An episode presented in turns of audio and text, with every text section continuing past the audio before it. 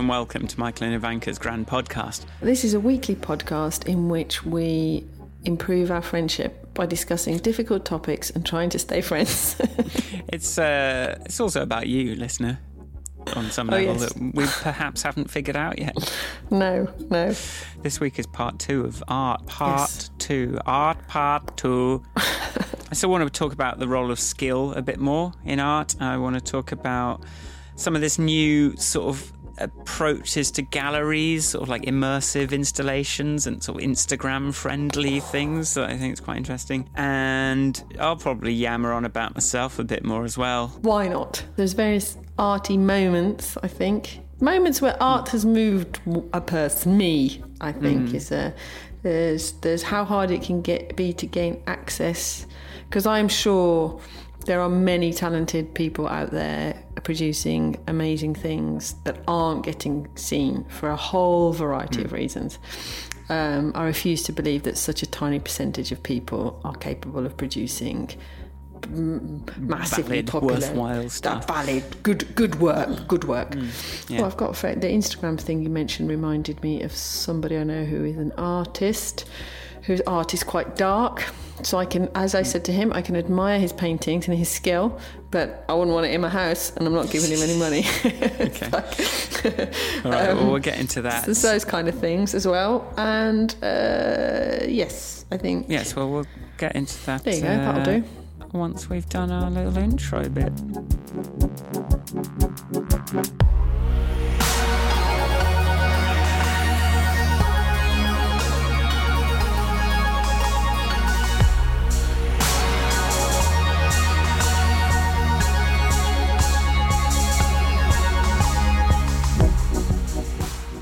So, how are you, Michael? How was your week? Same thing, double episode.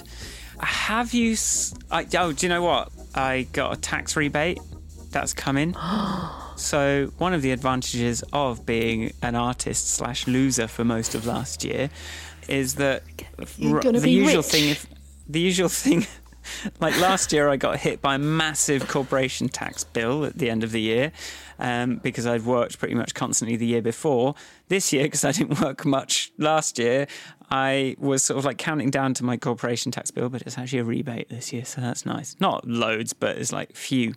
You know, it's not an emergency. Plus, I've taken a job before I completely ran out of money for a change. Um, so Wow, how grown up of you, Michael?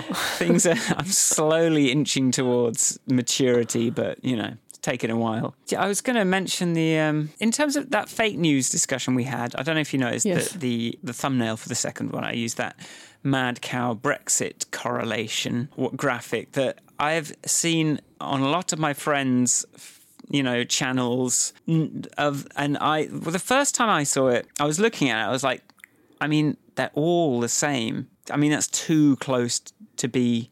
I'm not sure about this. So I went and um, checked Snopes, and uh, sure enough, it's a fake image, and it's Yeah. like, it, but it's being spread around the liberal bubble as though it's true. And you know, we cannot criticize the right for believing fake news if we're not going to be conscientious about spotting stuff that we like the look of.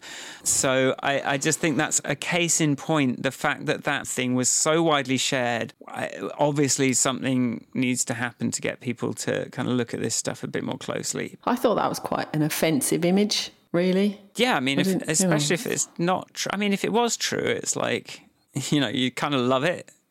but at the same time, if, yeah, if it's not true as it isn't, it's sort of like, sorry, you're just, that's just adding to the conflict. Yeah, I. But that's not solving anything. So, you know, you've got to watch out. Conversely, Hmm. a friend of mine who shares many things, uh, many many of them are valid, and sometimes I look at them and think, nah, that can't be. That's a bit liberal, wishful thinking, drinking the Kool Aid. Anyway, he shared an image of Brett Kavanaugh, and there's a picture of him, and then all these women sitting behind him, all pulling faces of disgust. Yes, well, and yeah. uh, he put it on his Facebook, and a few people went, "Is this real?" But so I toddled off to the original article, which was on Time.com, and I have to assume that if Time.com are featuring the image as part of their article, that it's probably real. Um, hope so. One would hope so. So a man who, um, so I presented that as uh, evidence that it was in fact a real image. Um, But yes, I, I was the uh, the fact checker for that Facebook post amongst my little group of friends. I suppose it's the stuff that you doesn't even seem that remarkable that's false is even more dangerous in some ways. So the stuff that is like the mad cow thing is like that's a funny idea, um, but the stuff that just seems normal that doesn't seem remarkable at all, but is not true, is going to be even harder to fact check and stay on top of. So that's that's that's probably where the battle really gets fought next, isn't it? One of my cousins here in Croatia sent me a link to an article describing how some uh, Muslim youths uh, beat somebody up in Britain. And it's a Croatian news article describing the outrage of the British public. And then I had this moment of trying to decide whether or not to, how to address it. So, so far I've ignored it. Do I send him a link back to an article where some British youths have beaten up a Polish man whose name was Paul? You know, what? how do I hmm. respond? Because A, why did he send it to me? B, you know, because we do have this little bit of the, this area of the world is not as progressive hmm. as perhaps I am. I try not to be too vociferous with my political opinions because I do love my family, but at the same time, I don't I don't let things slide. So Yeah. there's this also this story going around here where somebody was talking to me, blah blah blah, Donald Trump, and then went, well, at least he's Catholic. I was like, what? what has that got to do? A, he's not, and B, what has that got to do with anything ever in the whole world?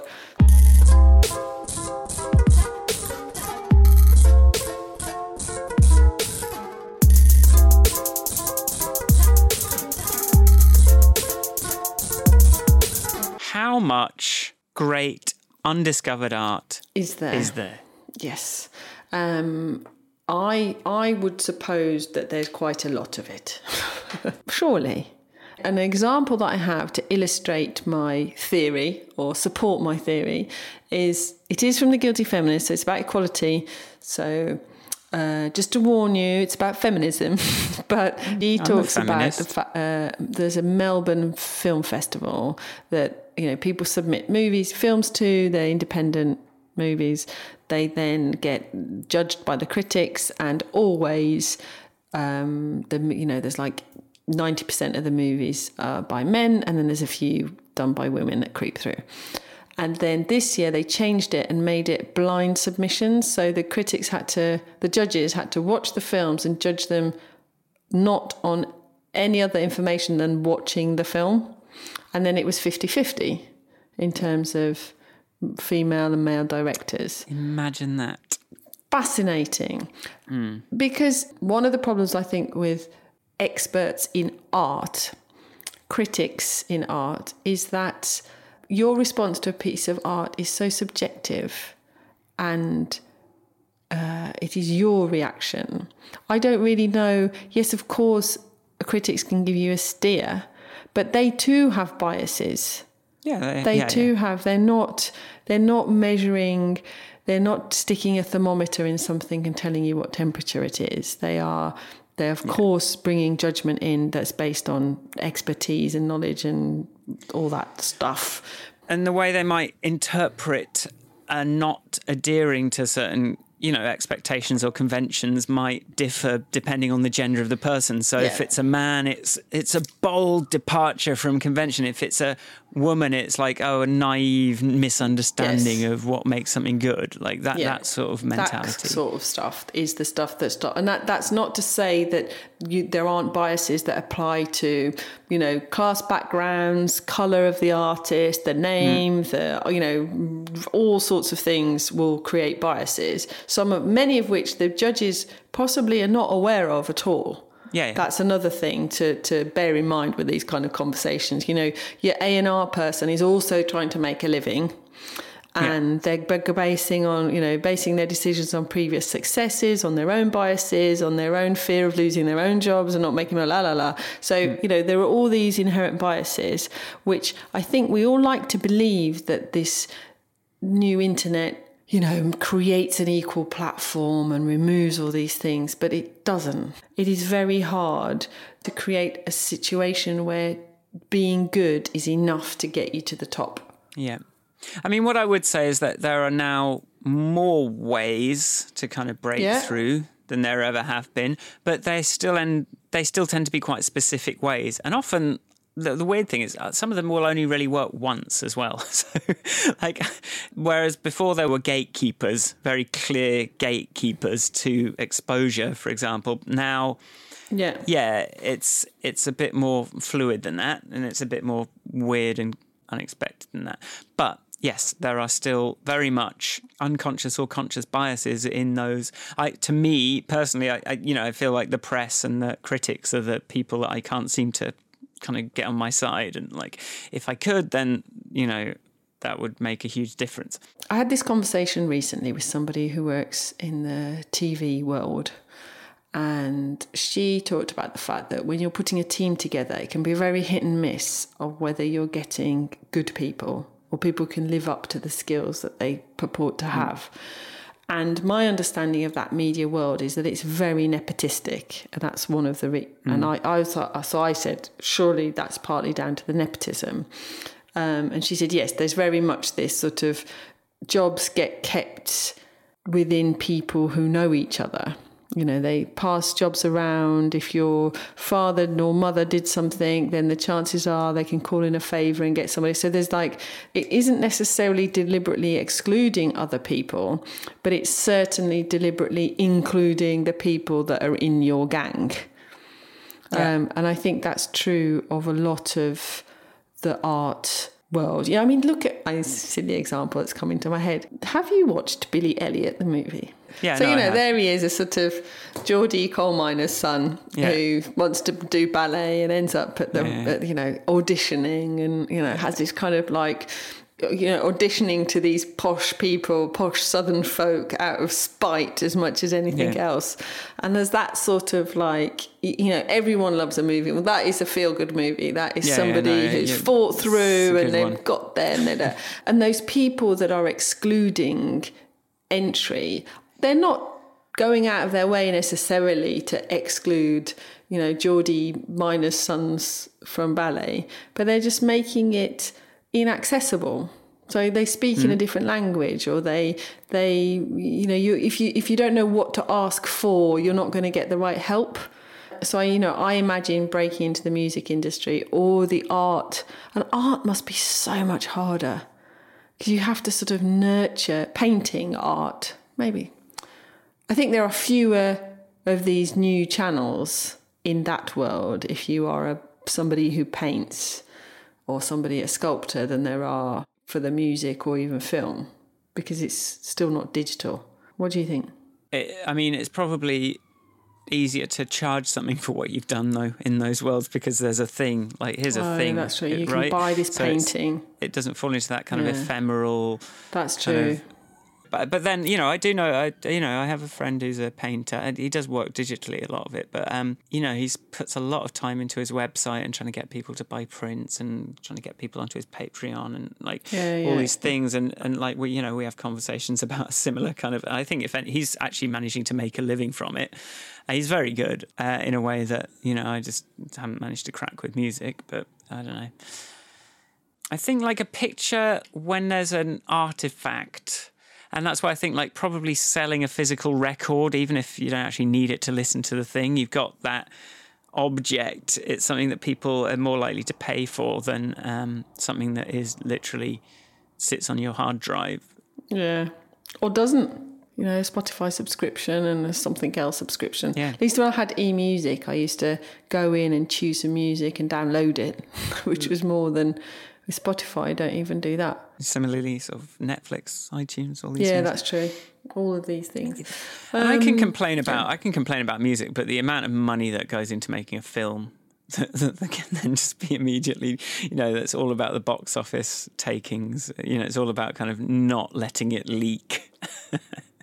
So that you can get your kind of first weekend box office yeah. money and like hopefully make your money back because you after that like good luck.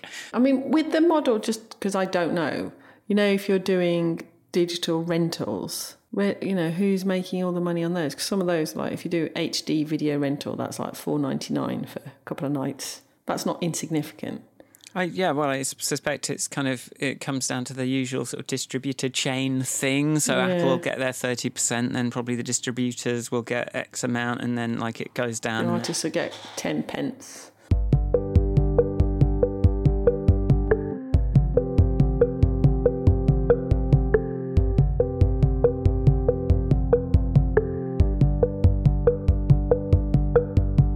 When it comes to thinking about art, in all honesty, I think about it as a consumer. I don't think about how to reward artists or how to help. Um, I probably spend more time thinking about what's the easiest way for me to encounter good things or waste Yeah. least time watching, listening to, seeing things that I'm not going to enjoy or not going to get something out of. Yeah, Um, and I, for most of my life, I've relied on people whose taste I trust or who who I like. I figure, Yeah. well, if I like you and you like something, then you know I'm definitely willing to give that a go.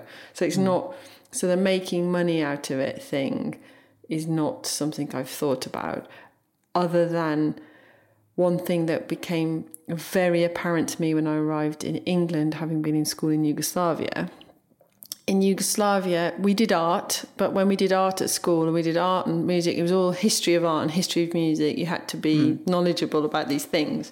Um, but there were, in any school, that it would be expected that a tiny percentage of people would be a musician or an artist. Like one in a school of a thousand, literally mm-hmm. learn it. And then I got to sixth form college in Brighton, and as far as I could establish, everybody was doing art A level, and I was like, how can there be? This many artists, there can't possibly, you know, you can't possibly all make a living out of art if there's this mm-hmm. many of you. I mean, that was my 16 year old communist brain. It was like, this is. the um. Okay, so it's interesting that you used the word communist there because it kind of like instantly deflated my uh, like the thing which I was going to say like as as more and more people get access to a little bit of privilege if even if that's student loans right? Yeah. student or grants or whatever. Like a student grant allows more people to do stuff where they're not actively contributing to the economy.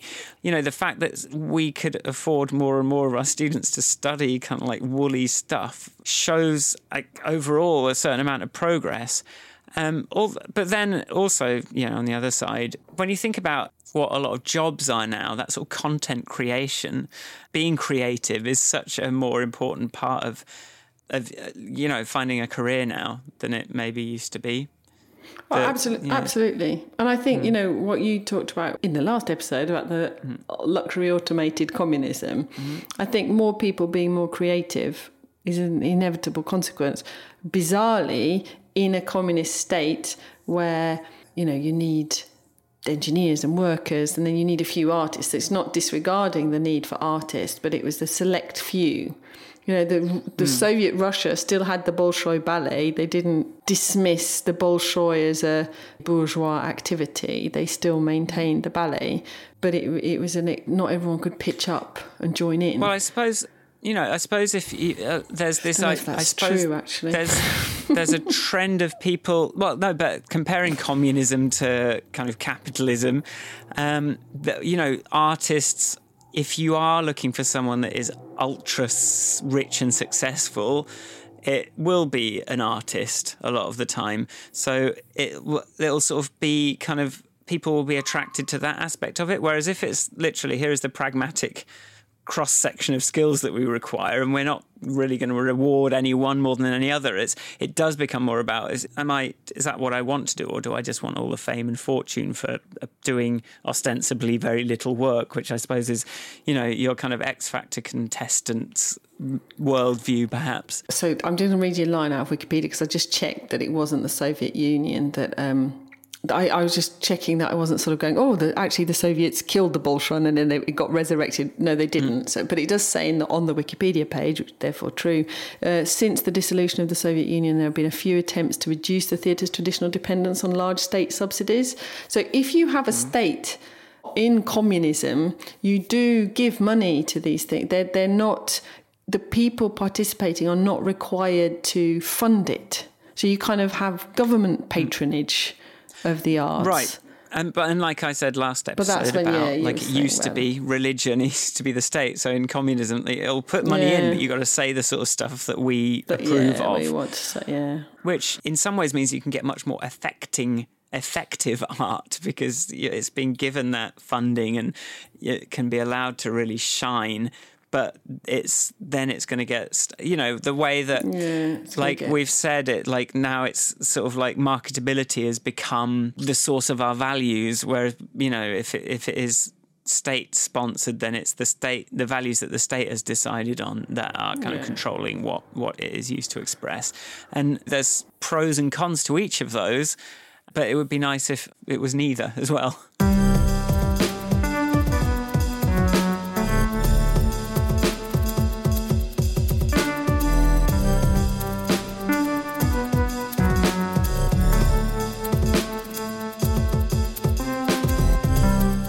actually quite depressing episode now because it's like even if you know in the olden days where you might have had patronage from a wealthy sponsor i imagine it would be rare that they would really give you free reign.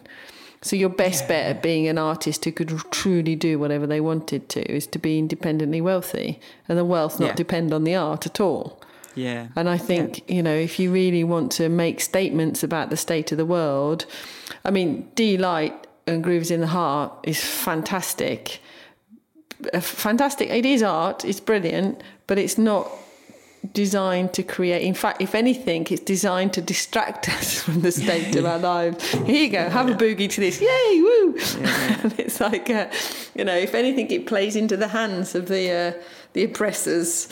I think a lot of it still boils down to what good is. and just just to remember that it's not just art that suffers from that. You know the need to be able to have space to fail the need to be able to you Yeah. know be creative. It's you know it's the same for business. Like you kind of need to be a bit independently wealthy to be able to take a risk on an idea Yeah. and give it enough time um, Yeah, that you're gonna you know be able to you know have a proper go at it. Yeah, and I, so yeah, as a follow up to my thing about getting to British, you know, Brighton sixth form college, going how come it, I was doing two maths A levels and electronics, and everyone did Yeah. art. Um, equally, now there's this mass defunding of the arts, and you know, I stand by what I said originally, which is that we absolutely, as a healthy society, need to have people who are inspired to who have the talent who have the who who are prepared to dedicate because it requires so much dedication. If we stick by our statement of like you need to create the the the, the um the circumstances by which genius can enter you have got to dedicate a lot of time and effort and energy for that those moments of genius to strike. And Yes. We need people who are willing to do that. Me personally, I don't think I was ever into any sort of instrument, any sort of art, artistic endeavor that would that would uh, inspire me to give it enough time and enough work and enough energy. And I think, you know, but for those that do, I I, I want them to continue to do it. Like lots of people want to be an artist, maybe because maybe maybe all for genuine reasons, but maybe a lot of the time it is because you kind of think it might be a shortcut to fabulous wealth. I think just if the state was just like, okay, we'll buy you a guitar, because knowing that. 95% of people will kind of lose interest. Like, given the opportunity, they'll realize that maybe it's not for them. Yeah, yeah, and then the few of us yeah. that do actually like you know for me like it's just in me it's something i am angry that i can't not do sometimes. Yeah, it's like yeah, if i don't do this i will just I, I i don't know who i am. Like the people that just let us do it. Like don't make me constantly analyze what i'm doing for its commercial value which is only going to reduce is only going to make it something wrong. Like if you know, just give people a bit of mental space to try stuff because just knowing that a lot of people will lose interest pretty quickly and Yeah. then hopefully do something else, realize that they do just want to be a plumber. yeah, I practiced the accordion dil- diligently whilst my mother said, "Get down there." get-" But as soon as I lost the, you know, the parental uh, driver, I was like, yeah, no, I don't, don't need to do that now. Yay.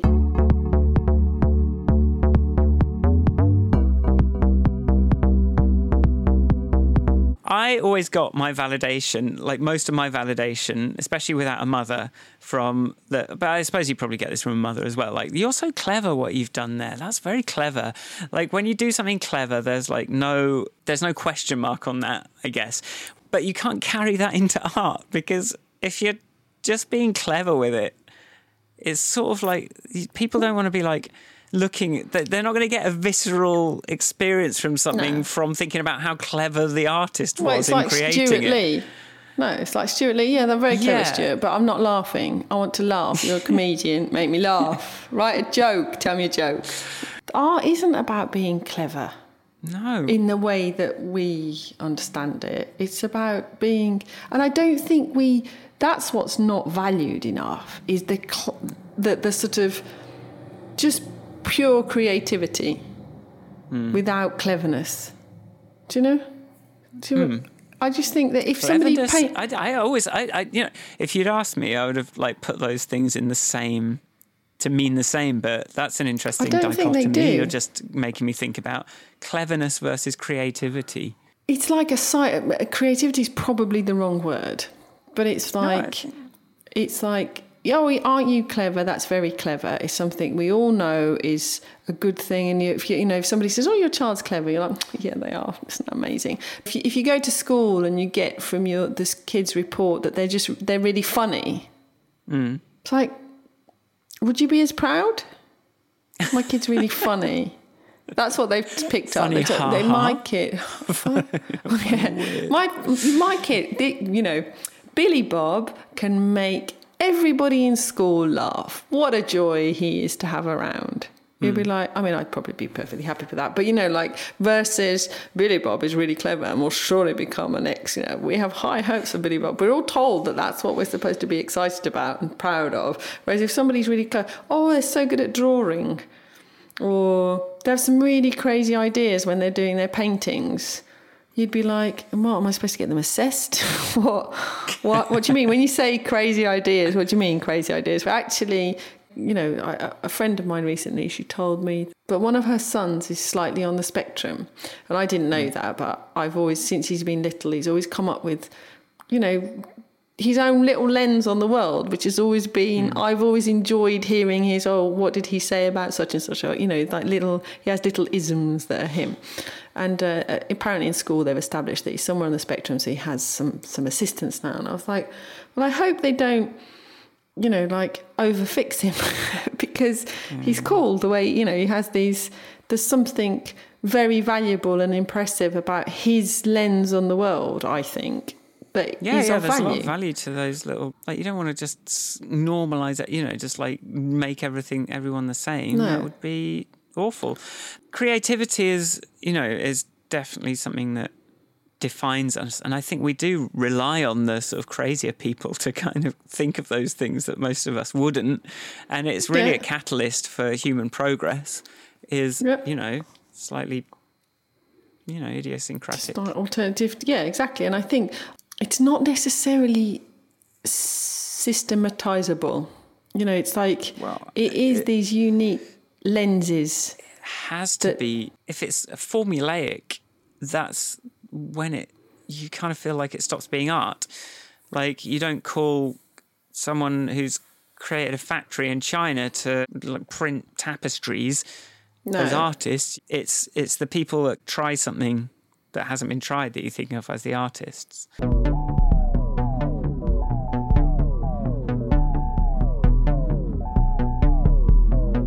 the new medium is technological. I think code is a very expressive medium for artists to sort of learn to work within. But something I can't stand is sort of those interactive art installations where you um, sort of stand in front of a thing and it like makes it move around based on where you're waving your arms around. Because I think those things to me just seem like toys rather than art. I think art should be, and I've said this before, I kind of feel like art should be rhetorical. It should be sort of someone kind of making a statement about something. And as soon as you make it kind of a a thing that someone else is controlling, like it's some sort of like toy, it, it, it, it, it sort of ceases to have artistic value to me. That said, these like museums are you know they used to be in museums no no photos sort of thing. Yeah. like you're not or galleries you weren't supposed to take pictures of anything. But now there's this growing trend of these sort of immersive art installations. Like uh, both of my recent facebook pictures have been me in one of these things by the same artist. Isn't it nice to like be able to go somewhere and take a nice have a nice picture taken of yourself on some like really interesting background and share that on Instagram or use that as your doesn't that have more value than kind of standing in front of something and just looking at it and going yeah okay I think there's something about just being there. The minute you're you're curating your own Instagram feed from what's in front of you, you're not contemplating it. Well, you know what? You know, I, I, I sort of say that you do get excellent Instagram pictures, but actually, like being in the sort of mirrored installation where like it's sort of an infinite glowing thing in every direction is uh, like you're not going to get that any other way than kind of being there either. So it's Right. it kind of works both ways, which is kind of cool. Maybe it's just really good. to answer your original thing, I think there's maybe something, there's a new sort of new layer on the art being formed when visitor with with phone, you know, with camera and Instagram meets artwork. That's up for consideration. But I think there are too many things that we go along to and we're not present at all. And how can you possibly then know what you think if you're not actually having a look at it? Um, equally, though, there's like I went to Dallas Modern Art Museum. I had very low expectations because I'm prejudiced like that, and it was brilliant, really brilliant. Uh, but one of the one of the exhibits was um, an Alexander Calder, or two or three of those. He does those mobiles, and you weren't allowed to, you know, blow on them. You weren't allowed to make them move. Which I mean, obviously, I walked past and I sort of. I mean, it, it's designed to move. Why wouldn't I hmm. be allowed to, you know, at least put a fan near it then or do something so that it, you know, why am I supposed to just look at a state, look at it as though it was designed to be a stationary object when it clearly wasn't? like, it, yeah, let it be ephemeral. Let it decay from loads of people touching it. Just I, was like, I think sometimes the interactive bits make you be more present. But I've been to weird sound dis- hmm. installations at things, and you're like, it's just noise. I don't know. Where do you want me to stand again? what? and I can be a total heathen, or, or actually, or just I don't know, whatever I am. Yeah, I don't see the point of these rooms in art galleries where they just show like a film on a loop. I'm like, well, I didn't come here to watch a film. And also, this is boring. And I'm walking in halfway through.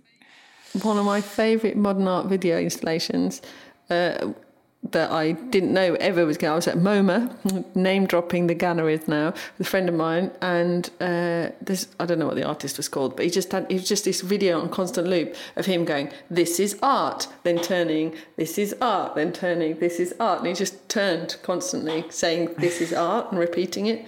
And I actually really enjoyed it. it's like, Well, that cool. uh, reminds me of Ron Swanson going, art is just, look, here's the thing art is just anything. art is anything.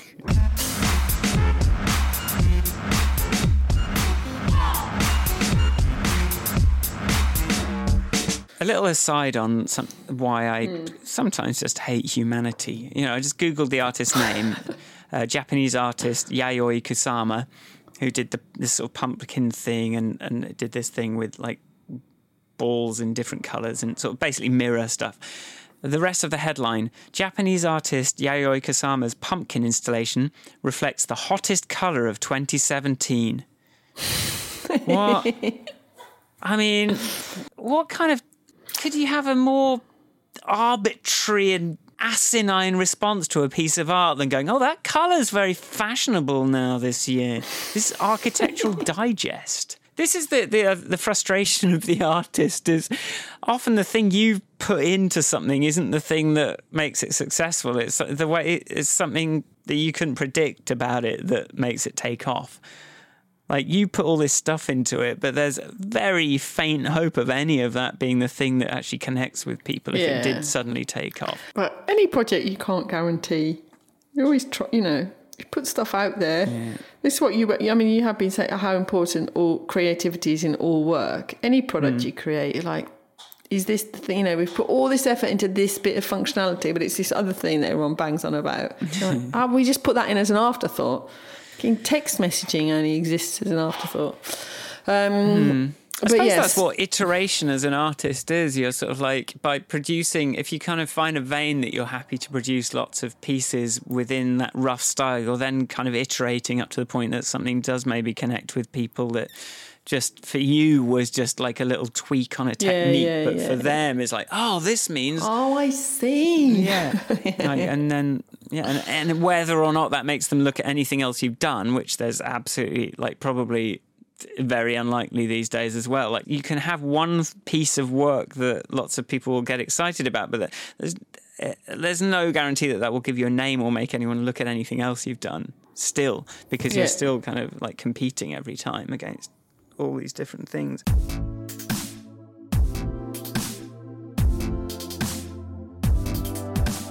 The conversation Sharon and I always have in art galleries is like we want to see a bit of craft, we want to see some skill. Even if like so you might see something sometimes I just look at something and, and even though it's like a X on a canvas, the fact that that canvas is perfectly white and enormous, I'm kind of going I just I don't know how you manage to keep that clean. Like, and actually move that to me Yeah. is like okay well that, that sort of gives it some validity that's not to say that there isn't value in something that you know that thing of like my toddler could have drawn that. Yeah. uh, the question but would they you know? Yeah, would yeah, you yeah. have se- like part of being an artist is curating what you've created and saying okay this is a finished thing. This is a thing with value. So that you know david shrigley's great because he's found this way of doing this. His his it's almost like anti-craft but you know it's funny and uh, but he just like tons and tons of stuff he's creating all the time just i don't know like so there's always an exception that proves the rule whatever that means but like i do you know i want to see either a bit of craft or i want to see at least they've really Or effort. definitely doing it on purpose Yeah, yeah, yeah, yeah, yeah, yeah, yeah, yeah. Deliberate. Maybe art needs to be. I do. it should I, be yeah, deliberate like Deliberate. When we were talking about critics, you talked about the fact that they have a more sophisticated way of looking at things. well So the word sophisticated. Discuss.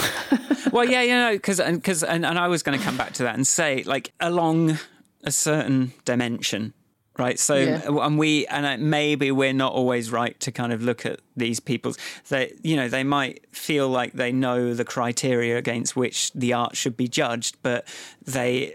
There's nothing to say that they're not missing a point, but that's that's like if I'm not motivated to kind of learn, like get the hang of what I'm looking at, like develop my own personal kind of expertise about you know how to how to understand what I'm looking at. If it's assuming it's not just going to give me some visceral reaction, then the first thing you do is sort of like delegate that to a critic. But of course, criticism can be problematic and can be idiosyncratic in just the same way. So I, I suppose it comes down to recommendations at the end of the day. Like if a critic that I like sort of consistently gives me recommendations that I turn out to enjoy, then I'm more likely to give something a chance if they've said that it's good. And actually, like if you are critiquing stuff purely on the technical craft, I don't think you're necessarily going to catch all the best stuff either. yeah. Because Because also, te- also, this is what your point you were making about polished. People's craft and technical skill can improve, but the sort of creative nugget, the the, the, the the idea within a thing, is what really we should be looking for. That's the thing you're going to have the emotional reaction to, isn't it? Yes. Yes, yes, yes, yes. And slash but.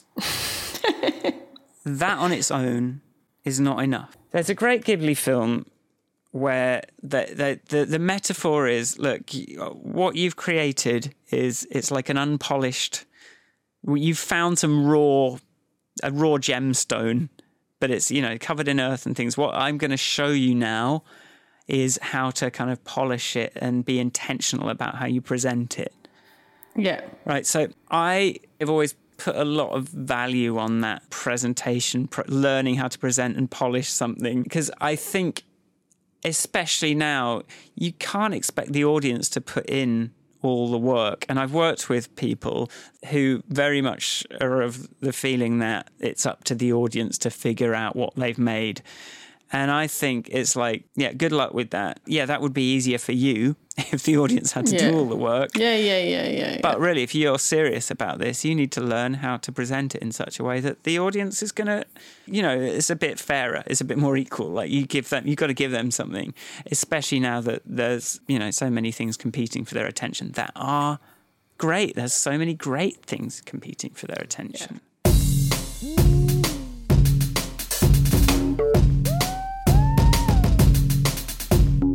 Have you heard about Yusaku Maezawa and the hashtag Dear Moon project? no. This guy, I think he's going to be the first SpaceX rocket trip oh, to Oh, the I moon. have, I have, I have heard of him. and he is taking a selection of artists with him. yes. And that, I mean, yeah, Cool. you hope that there will be some fairly seminal and sort of like era defining work that will come out of doing this. Yeah, Yeah. who should you bring to the moon? Who should you expose to this stuff that no one's ever seen? Not, we've sent the scientists up. Let's That- send some artists up. Yeah. That's who should be patron of the arts. Somebody who's got shit ton of cash and can go, right, people, here's some money, here's some situ- let's let's go.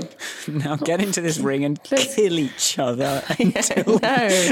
until like, so I can choose which one. I'm like, I want to go, You want to go? Do you want to go to the moon? yeah, I won't mind. You But then you wouldn't worry that I didn't realise that was going to be your take.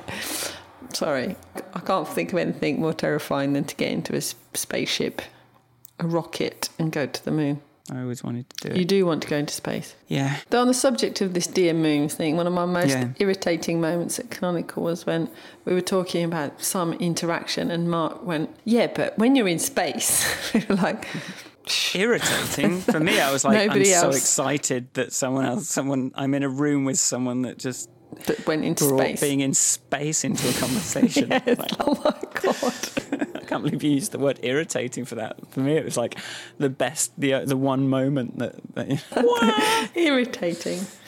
It's like I can't. dis- I don't know where to go now. It's like we've got no common point of reference. yeah, You've just you win. Fine. separated us in this conversation. Oh, well, that and that's the that's the thing. Like you make. win. Art, Whatever you say, let's do it. what if Um, the yeah. artists make stuff that no one, none of us can under, possibly understand because we haven't been to the moon? Yes. Yeah, the, the- I see get- what yeah, so the idea. Uh, it just brings it back round to let's express something larger than ourselves. Let's express the divine. Whether it's Aaron Sorkin presenting a sort of idealized version of politics or like political discourse, or it's the Sistine Chapel kind of showing you God, or even like a a rave like psytrance or something where everyone's sort of taken the same pills and they're being exposed to this ultraviolet kind of psychedelic thing that will give them this spiritual experience i really think if art can give us access to that to the divine i just find that so much more valuable than its inverse, which is like just personal, individualistic, or sort of like gritty stuff. I, I would just much rather we poured our energies into something bigger than ourselves. Amen. Amen.